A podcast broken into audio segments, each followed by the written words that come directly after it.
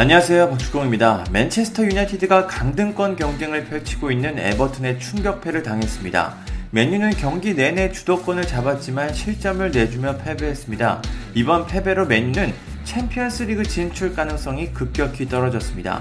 4위 토트넘과 격차가 6점 차이로 벌어졌기 때문입니다. 누구보다 승리를 원했던 크리스티아노 호날두는 경기가 끝난 후 크게 분노했습니다.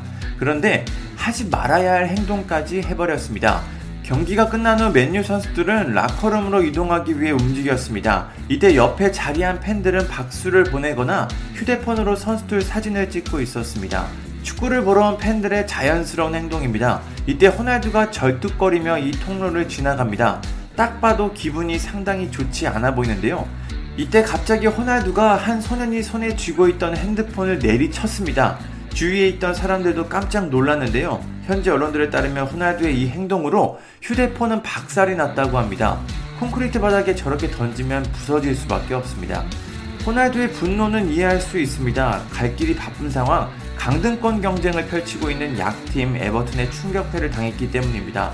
이번 패배로 맨유는 챔피언스리그 진출 가능성은 급격히 떨어졌고 유로파리그 역시 불투명합니다. 일각에서는 호날두가 다음 시즌 컨퍼런스 리그에서 뛰게 될 것이라며 우려와 조롱의 시선을 보내고 있습니다.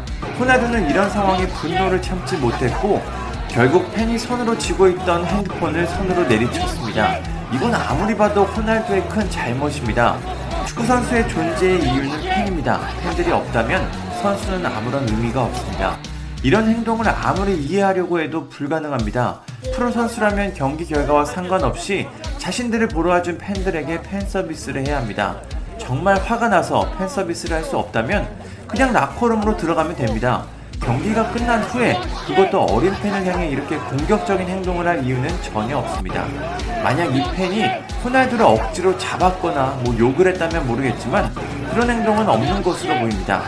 사건이 발생한 후 많은 팬들의 비판이 쏟아지자 호날두도 급히 자신의 SNS를 통해 사과의 메시지를 전했습니다. 호날두는 어려운 순간의 감정을 다루는 건 결코 쉬운 일이 아니다. 그럼에도 불구하고 우리는 항상 존중하고 인내하며 아름다운 경기를 사랑하는 팬들에게 모범을 보여야 한다.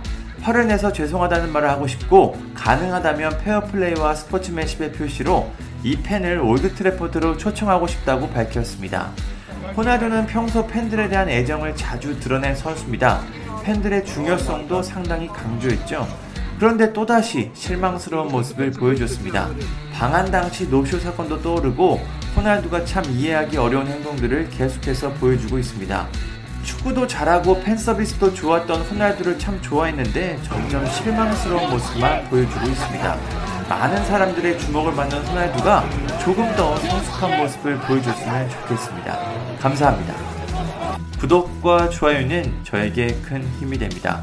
감사합니다.